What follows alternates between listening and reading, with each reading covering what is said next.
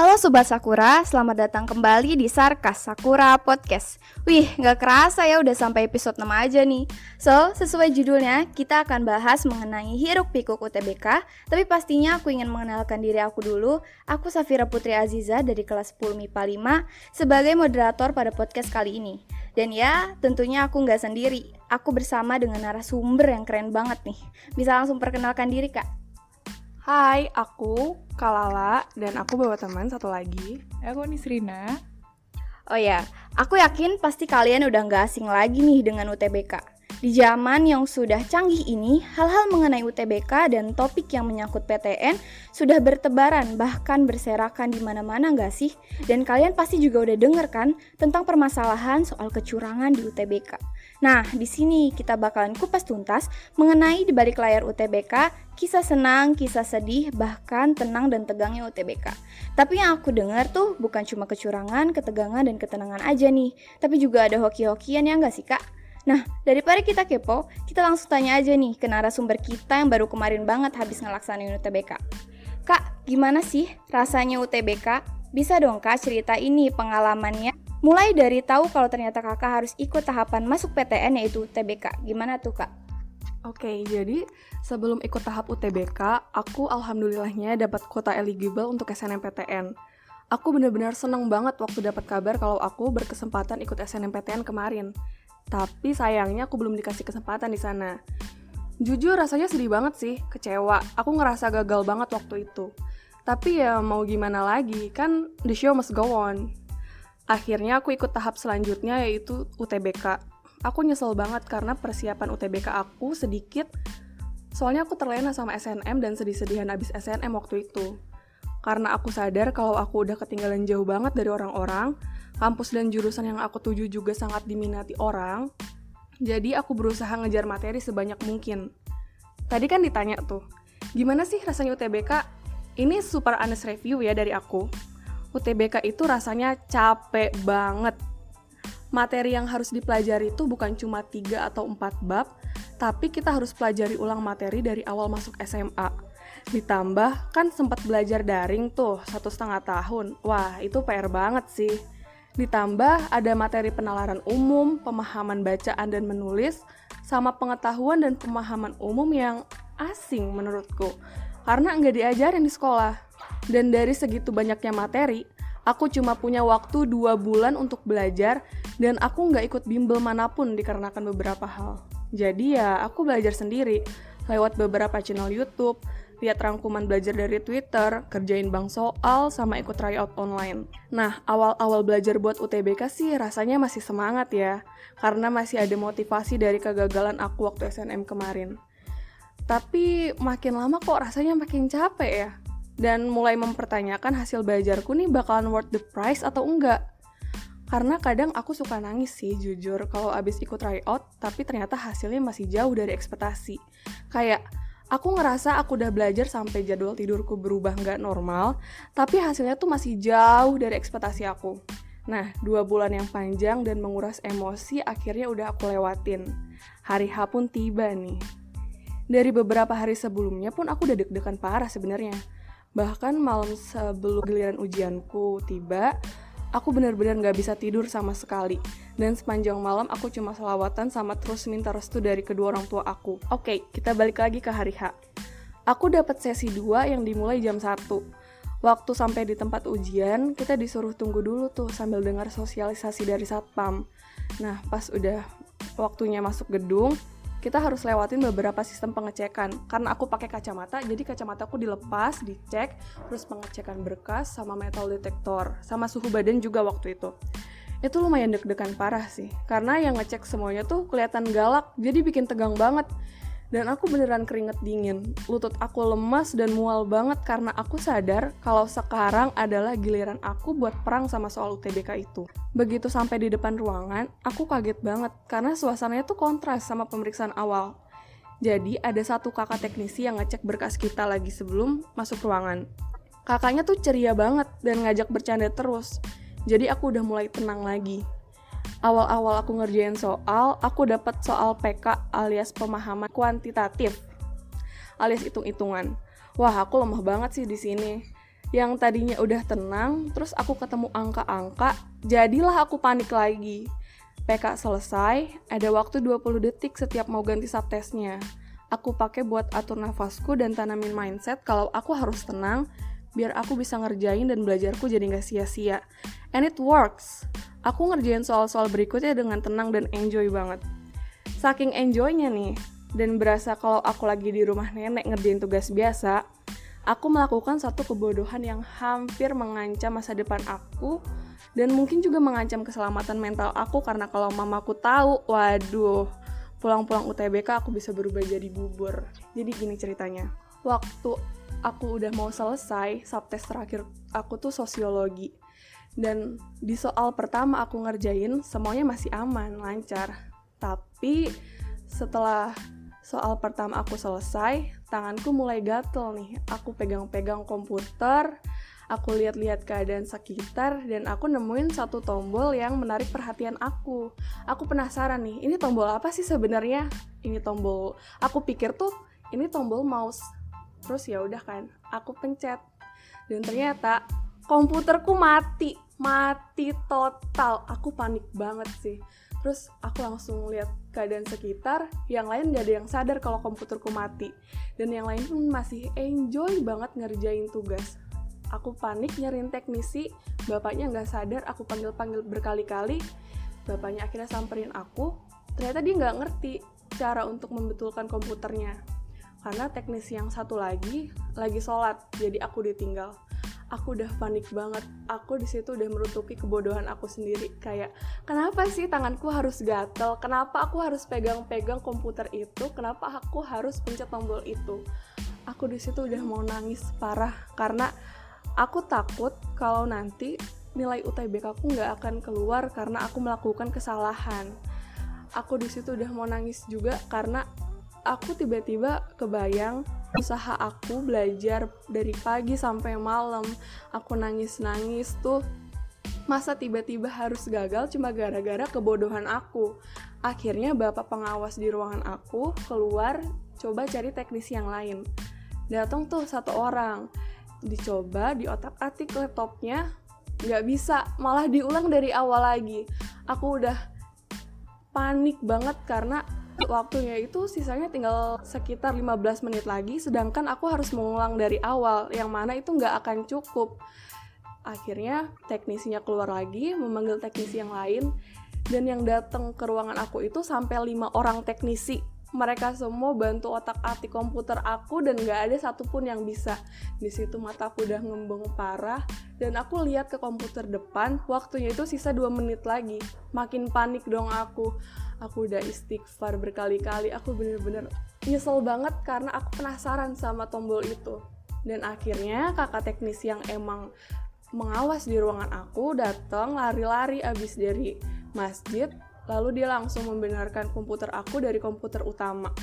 Dan untungnya bisa. Di situ aku langsung lega banget karena ternyata aku nggak perlu ngulang dari awal. Aku hanya perlu ngulang dari soal yang terakhir aku ngerjain. Tapi masalahnya nggak berhenti di situ tuh. Pas aku udah mulai bisa ngerjain soal lagi ternyata yang lain itu waktunya berjalan normal dan aku juga waktunya masih banyak banget. Karena tadi kan aku baru ngerjain satu nih yang di mana satu subtest itu ada 22 menitan. Nah berarti aku baru ngerjain satu menit dong. Aku masih ada sisa 21 menit lagi.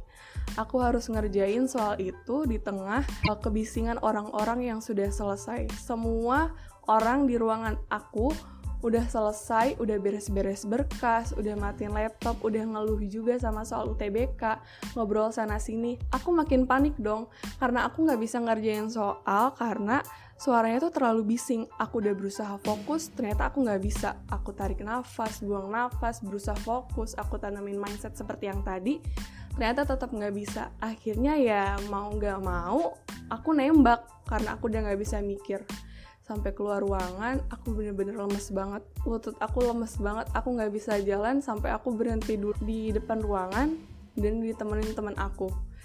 Dan ya gitu. Aku bener-bener langsung ngeblank ngebayangin apa yang habis aku lakuin. Ya itu uh, pengalaman UTBK aku. Nah untuk Kanisrina pengalamannya? Oke. Ya kurang lebih sama. Ya rasa deg-degannya juga ada.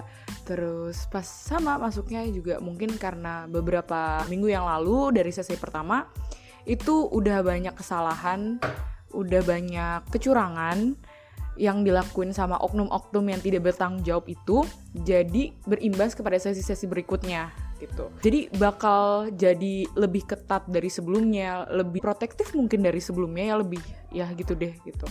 Dan selama UTBK alhamdulillah aku lancar dan jalan ini juga enjoy, nggak terlalu deg-degan ya deg-degan pasti ada sebelumnya gitu. Terus, oh iya, aku ini kan jurusan desain, tata rias busana. Aku ambil fakultas itu karena sesuai minat dan bidang aku. Dan jujur, aku sendiri pun nggak tahu apa sih yang di belakang, apa sih persyaratan. Mungkin aku pikir cuma datang UTBK, oh udah selesai. Ternyata kalau kalian punya minat di desain, punya minat seni, punya minat olahraga, punya minat tari, fotografi, itu sebelum SNM, sebelum SBM itu ada yang disebut namanya portofolio gitu. Mungkin aku sendiri pun awalnya nggak tahu portofolio itu apa sih sebenarnya portofolio itu. Portofolio itu berfungsi sebagai alat ukur keterampilan siswa dan meningkatkan peluang untuk lolos ke jurusan yang dipilih. Kurang lebih itu membantu nilai kalian dalam eh, kalau misalnya kalian ikut SNM dari nilai rapotnya, kalau kalian ikut SBM dari nilai UTBK-nya gitu. Itu dari situ gitu. Jadi itu bisa ngebantu sekitar 60% besarnya nilai kalian dari sebelumnya gitu. Nah, kalau aku aku masuknya ke Fakultas Tata Rias Busana. Nah, itu disebutnya portofolio seni rupa, desain dan kriya. Dan untuk aku sendiri, seni rupa itu aku harus membuat tiga, aku harus bikin tiga jenis gambar. Yang pertama itu ada gambar black and white, aku harus bikin suasana. Itu gambar suasana.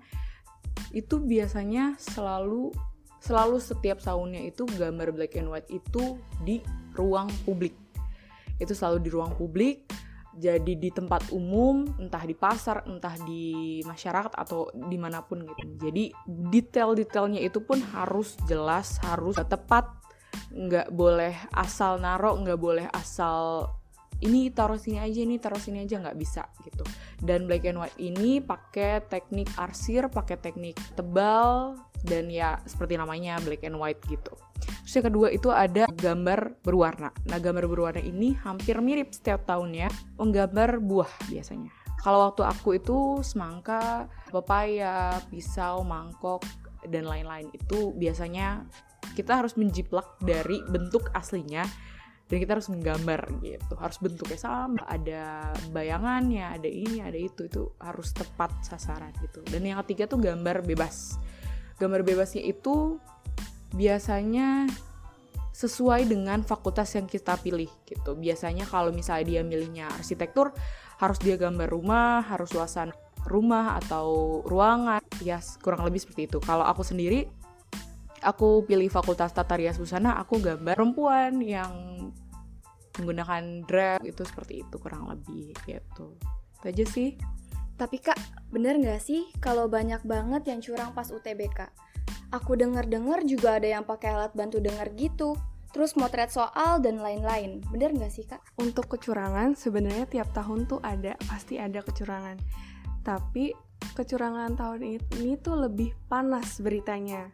Karena ada tuh sempat yang officially ketahuan sama LTMPT keciduk di kampusnya langsung. Dia pasang chip di telinganya dan ternyata lewat joki. Terus untuk drama yang baru-baru ini nih yang lagi rame banget. Jadi aku ceritain ya. Awalnya itu ada satu oknum namanya E di salah satu platform dia sering balas-balasin komen dengan kirim link dari Telegram dan bilang kalau link ini tuh berisi oleh data-data peserta yang melakukan kecurangan selama UTBK.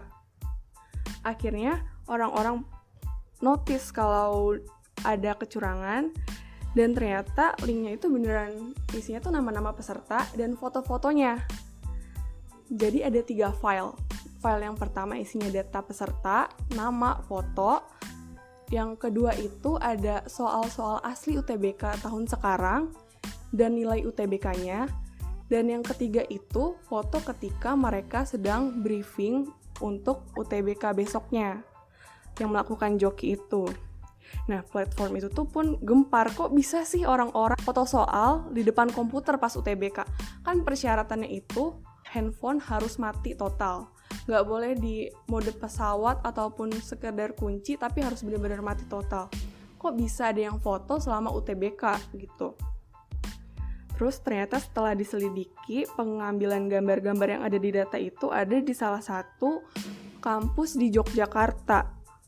Akhirnya pihak kampus pun mengkonfirmasi kalau mereka tidak tahu menau tentang adanya kecurangan itu. Pihak kampus tidak terlibat sama sekali. Akhirnya makin curiga nih karena oknum E yang menyebar ini tuh sengaja membuat akun akun baru hanya untuk memberitahu data-data tentang peserta kecurangan UTBK ini. Makanya orang-orang tuh berpikir apakah oknum E ini salah satu peserta joki juga ataukah emang dia hero pahlawan yang nyebarin uh, kecurangan ini biar terbongkar gitu. Nah, pas lagi rame-ramenya nih tentang kok bisa sih ada kecurangan gitu ada satu oknum lagi, oknum A. Dia bilang, e, kan tadi yang aku bilang filenya tuh ada tiga. Yang oknum E ini hanya memegang file yang pertama. Akhirnya muncul satu lagi, oknum A. Dia katanya pegang file yang kedua dan ketiga. Makin rame dong, makin penasaran. Mereka tuh dapat dari mana sih? Gak mungkin dong, karena masa ya tiba-tiba dapat pasti salah satu kan. Akhirnya warga platform sebelah itu bilang laporin aja deh ke LTMPT daripada dipegang sendiri buat apa juga gitu. Akhirnya uh, oknum A ini ikutin saran dari teman-teman. Dia bikin email ke LTMPT dan besoknya ternotis oleh LTMPT tapi masalahnya konfirmasi dari LTMPT ini rada mencurigakan ya karena LTMPT sendiri bilang katanya tidak ada kecurangan sama sekali. Tidak ada kebocoran soal, soal persesi beda, dan pokoknya gak bakal ada joki yang lolos. Padahal banyak testimoni orang-orang yang bilang bahwa mereka tuh banyak menemukan soal-soal di Twitter yang tersebar sebelum mereka ujian. Dan soalnya pun sama persis. Dan jujur aku pun ngalamin. Jadi waktu di jalan sebelum aku pergi ke tempat ujian, aku buka-buka Twitter dan aku nemu satu soal. Aku iseng baca dan ternyata soalnya tuh muncul di soal aku. Sama persis. Dan itu pun bukan cuma satu soal, banyak banget. Makanya uh, orang-orang tuh pada kesel sama konfirmasi LTMPT. Apaan sih orang banyak kok kecurangan terbukti? Iya, tapi LTMPT-nya nih nggak mau ngaku gitu. Akhirnya pas udah panas kayak gini makin banyak dong foto-foto yang tersebar dan itu tuh bukan cuma 10 atau 20 orang tapi ada 100 lebih peserta UTBK yang melakukan kecurangan joki banyak. dan datanya tuh tersebar parah nggak sih 100 orang terus akhirnya karena kasus ini rame banyak juga orang-orang yang kasih pembuktian kalau joki itu sebenarnya ada loh. Mereka bilang kalau mereka tuh ditawari ikut les tapi ternyata lesnya itu les bodong. Mereka harus bayar sampai beratus-ratus juta. Setelah diselidiki ternyata itu tuh joki gitu. Terus kok joki tuh bisa sih? Bisa loh sebenarnya. Jadi kalian nanti bakal ada yang nawarin buat les bayar mahal dan kenapa sih harus mahal? Karena itu untuk bekerja sama oleh pengawas dan ada satu les juga yang emang kasih tahu kalau mereka terang-terangan bilang uang uang bayarnya itu untuk bekerja sama oleh pengawasnya. Nah terus tuh karena ini makin rame dan konfirmasi dari LTMPT-nya itu rancu banget tuh. Akhirnya tapi karena ini sudah tertutup karena sama pengumuman UTBK, beritanya makin lama makin hilang karena udah pengumuman UTBK. Nah, tapi belum selesai sampai situ. Kemarin kan habis pengumuman UTBK nih tanggal 23, tapi skornya kan baru keluar tuh tanggal 25 jadi kita dibikin deg-degan dua kali. Udah deg-degan nunggu pengumuman deg-degan juga nungguin skor nih. Nah pas nungguin skor yang tadinya jam 3 ternyata dari pagi pun udah bisa. Tapi udah servernya down parah nggak bisa dibuka sama sekali akhirnya waktu sore-sore tuh yang udah bisa diakses ada lagi nih permainan tangan dari LTMPT jadi banyak banget yang nggak dikeluarin nilainya. Kayak yang tadi aku bilang aku kan takut nih nilaiku nggak keluar karena aku takut disangka melakukan kesalahan. Karena kamu gerak sedikit pun tengok-tengok gitu itu bakal dicurigain dan kamu bakal di blacklist nilainya nggak bakal keluar sama sekali gitu. Terus kalau pengawas yang nemuin muka kamu beda dengan di foto itu kamu bakal disidang abis-abisan di tempat itu.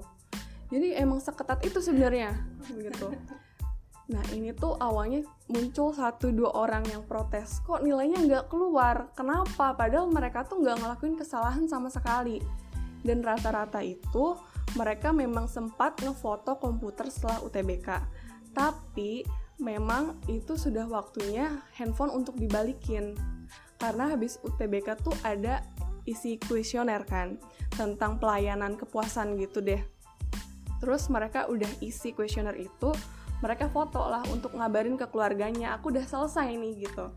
Dan mereka pun sebenarnya ada yang tidak post dan ada yang post ke sosial media terus waktu pas pengumuman keluar nilainya mereka nggak keluar sama sekali.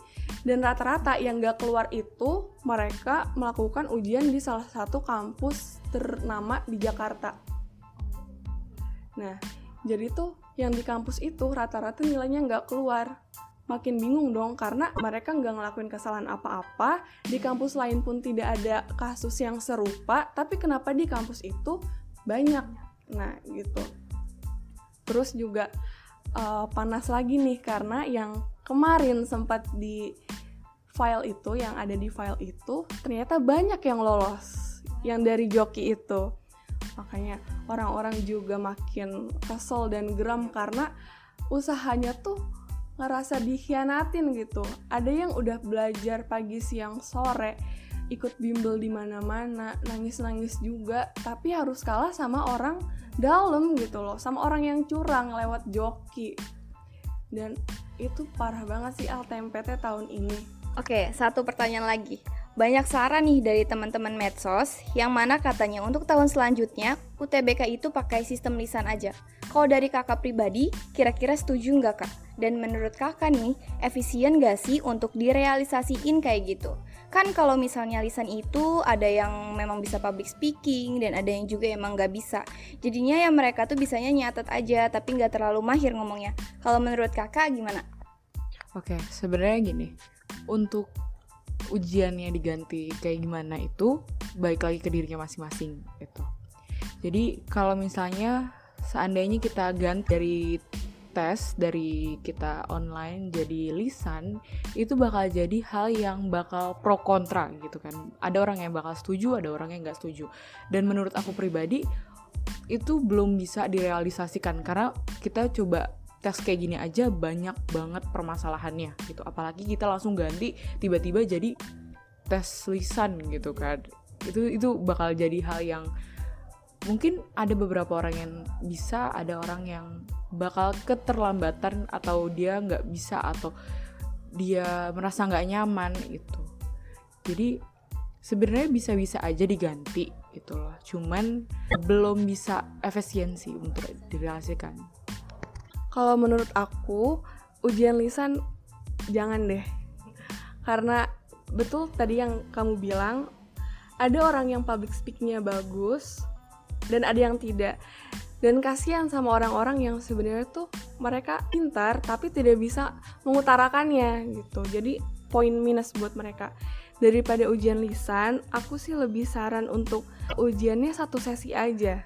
Jadi serempak bener-bener serempak satu Indonesia hanya satu hari. Kenapa? Biar nggak ada kecurangan lagi kayak kemarin. Jadi tidak ada uh, soal yang bocor ataupun joki ataupun segala macem.